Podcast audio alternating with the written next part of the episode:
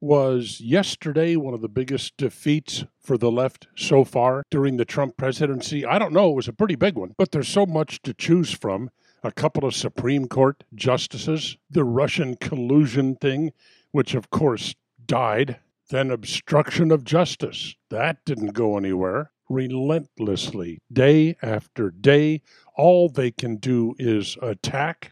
Legislatively, nothing gets done. The only purpose for the existence of Democrats in Washington right now is to avenge Hillary Clinton and destroy Donald Trump. And then yesterday, Donald Trump arranged and hosted an Independence Day parade in Washington, and it featured, God forbid, the American military, the very people who for 243 years have been working to preserve the freedoms that most of us appreciate in this country.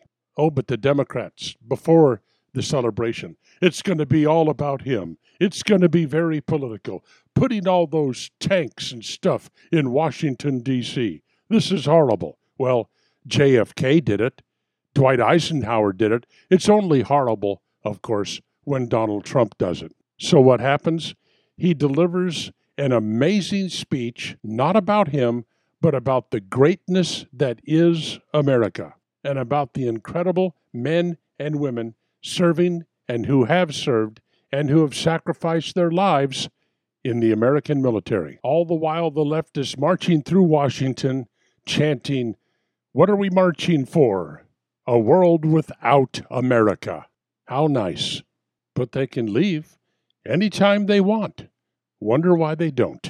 Solomon Brothers Studios on the road in the Boortz bus. Have a great weekend. This is Neal Boortz.